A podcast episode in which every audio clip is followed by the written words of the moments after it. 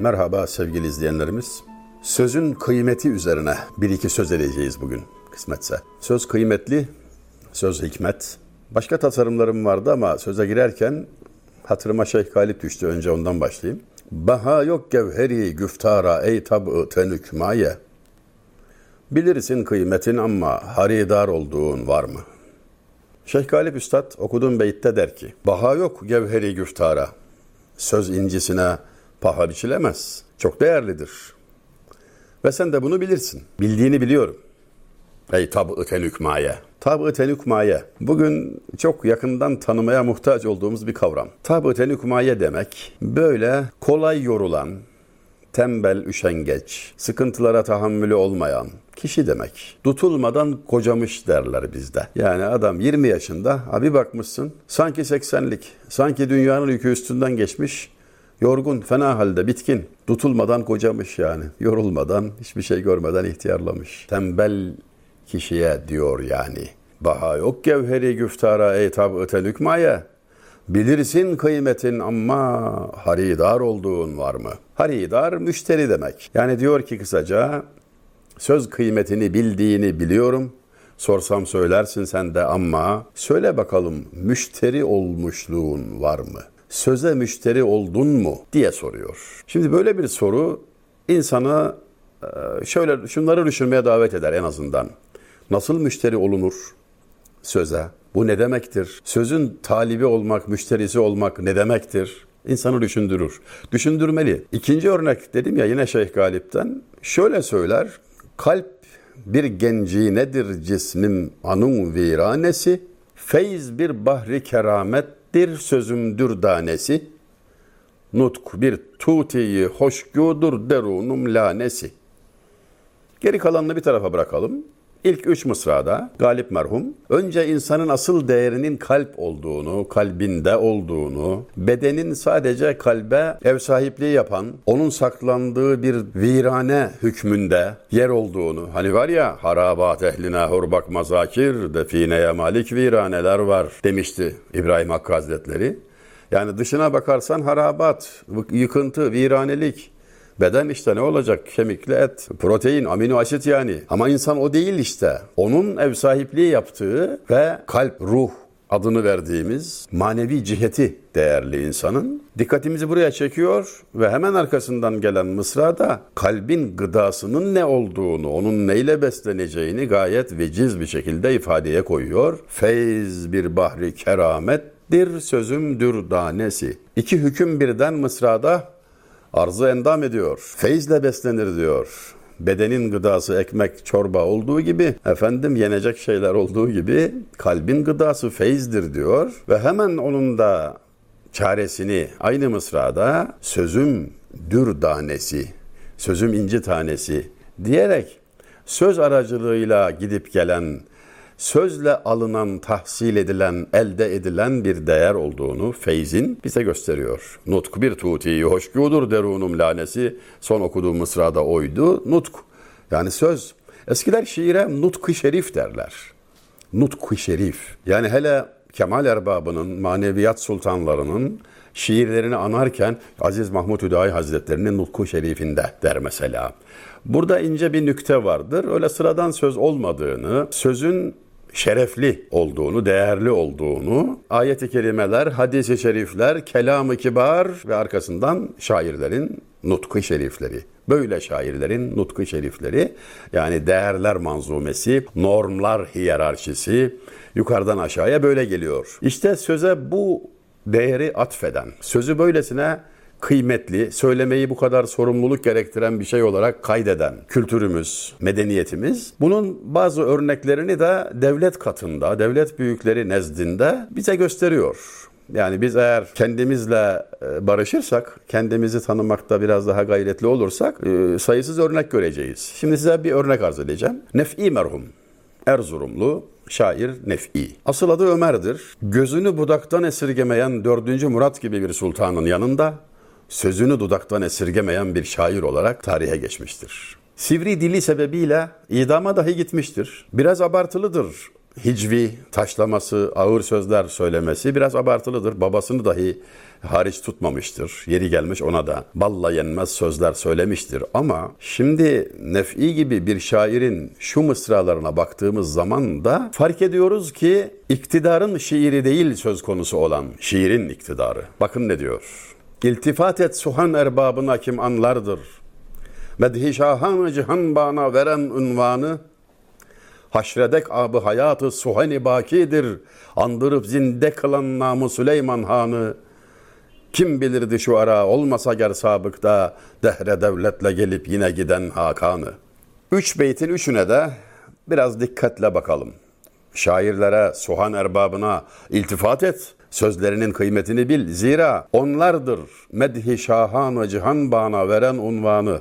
Yani cihan padişahlarına unvan kazandıran onlardır diyor. Bunu zaten ikinci beytte isimle örneklendiriyor da o isim bakidir. Sponsoru da Kanuni Sultan Süleyman'dır. Beyte geçmeden önce ikisi arasındaki hadiseyi ben söyleyeyim. Kanuni merhum dünyayı 40 seneden fazla idare ettikse ettik ama değdi Baki gibi şair yetişti ülkemde demiştir. Yani öyle bir bakış açısı var ki öyle bir şaire hizmet edebilmiş olmak, moda deyimle e, sponsorluğunu yapmış olmak böyle bir cihan padişahı için övünç vesilesi oluyor. Sevinerek, övünerek bunu kaydediyor.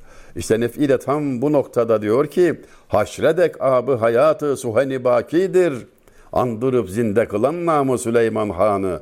Nitekim diyor Sultan Süleyman merhumu andıran unutulmamasını temin eden de o dönemi şairi Baki'dir diyor. Onun sözleridir, şiirleridir. Daha önce bahsetmiştim o yüzden tekrar edip sizi sıkmak istemiyorum da Hani kusura bakma sultanım seni de unuturlar ama biz unutulmayız diyen Baki Sultan Süleyman'a hitaben yani. Ya minnet hüdaya devleti dünya fena bulur. Baki kalır sahife-i alemde adımız diyor. Ve ondan sonra da bir cevap aldı biliyorsunuz. Hakkında ferman çıkarıldı. Bakibet azmi bülent bursaya ret nefi ebed falan diye kovdu. Kanuni merhum. Ama cevaba cevabı çok parlaktı. Kovuldum diye dert etmem. Hazreti Süleyman peygambere kalmayan dünya sana da kalmaz. Ve bu hesap burada kapanmaz. Mahşerde görüşürüz demeye gelen cevabını alınca da kanuni fermanını geri aldı. Yani nef'i yerden göğe kadar haklıdır. Nitekim nef'i, hadi diyelim mükrim, muhsin, fevkalade, Ali Canap bir Sultan Süleyman'ın yanında şairsiniz. Bunu bir nebze anlamak mümkün. Ama 4. Murat gibi keskin sirke, Efendim ateş gibi adam 28 yaşında dünyadan ayrılıp gitmiş zaten. Çocuk denilecek yaşta iki büyük sefere imza atmış. İkisinde zaferle sonuçlandırılmış. Hem Bağdat hem Erivan. Muazzam bir adam. Zor bir adam yani. Dedesi Yavuz merhumu hatırlatan bir karaktere sahip. E onun karşısında efelik yapılır mı? Nef ise yapar. Onu öven şiirinde bile öyle büyüksün ki sultanım seni benim gibi bir şair övmektedir demekten geri kalmamıştır. Bu kendisine pahalıya mı mal oldu? Evet olur. Öyle oldu ama görüyoruz ki iktidarın şiiri değil söz konusu olan şiirin iktidarı. Son beyte göz atalım. Kim bilirdi şu ara olmasa ger sabıkta dehre devletle gelip yine giden sultanı. Yani eskiden şairler olmasaydı diyor e, o sultanları kim anacaktı bugün diyor. Hangi tahta gelip giden anıldı ki diyor. Bunun bir istisnası değil midir kanuni diye sorulabilir. Yani adam anılmadı mı yani unutulmadı işte muhteşem Süleyman diye hala yad ediliyor. İyi de o da şair. Hem de çok iyi bir şair. Elbette şi- şairliği değil onu andıran ama görüyorsunuz ki o da bu sahaya eğilmiş ciddiyetle mesai sarf etmiş. 4000 gazel yazmaktan geri durmamış bir usta. Hem de döneminin en büyük ustalarından biri olan şairidir. Sözün kıymeti anlatılırken bir şairi Tebrizli sahip merhumu övenlere karşı o demişti ki evet söz Nisan yağmuru gibidir son derece kıymetlidir doğru söylüyorsunuz ama yağan her damla düşen her damla e, inci olmuyor ancak e, deniz kulağına isabetli yere doğru yere düşerse inci olabiliyor. Nitekim o yüzden sözün kıymeti söyleyenden ziyade dinleyendendir. Dinleyen söyleyenden arif gerek der eskiler. İşte onu Farsça bir beyitle kayda geçmiş sahip merhumda. Sözün kıymeti bağlamında Ziya Paşa'nın sitemkar beyti de şudur. İtiraz eylerse bir nadan ziya hamuş olur. Çünkü bilmez kadri güftarı suhendan olmayan. Birisi itiraz ederse diyor sözüme tartışacak değilim diyor. Susarım diyor. Çünkü suhendan olmayan, söz ehli olmayan söz kıymeti bilmez diyor. Boşuna kendimizi yormayalım diyor.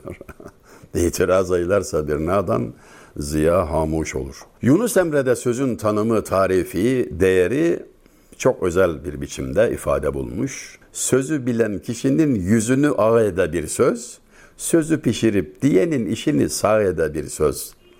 Söz ola kese savaşı, söz ola kestire başı, söz ola avulu aşı, bal ile yağ ede bir söz.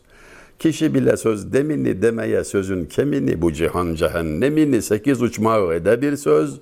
Yunus şimdi söz yatından, söyle sözü gayetinden, pek sakın o şah katından seni ırak ede bir söz.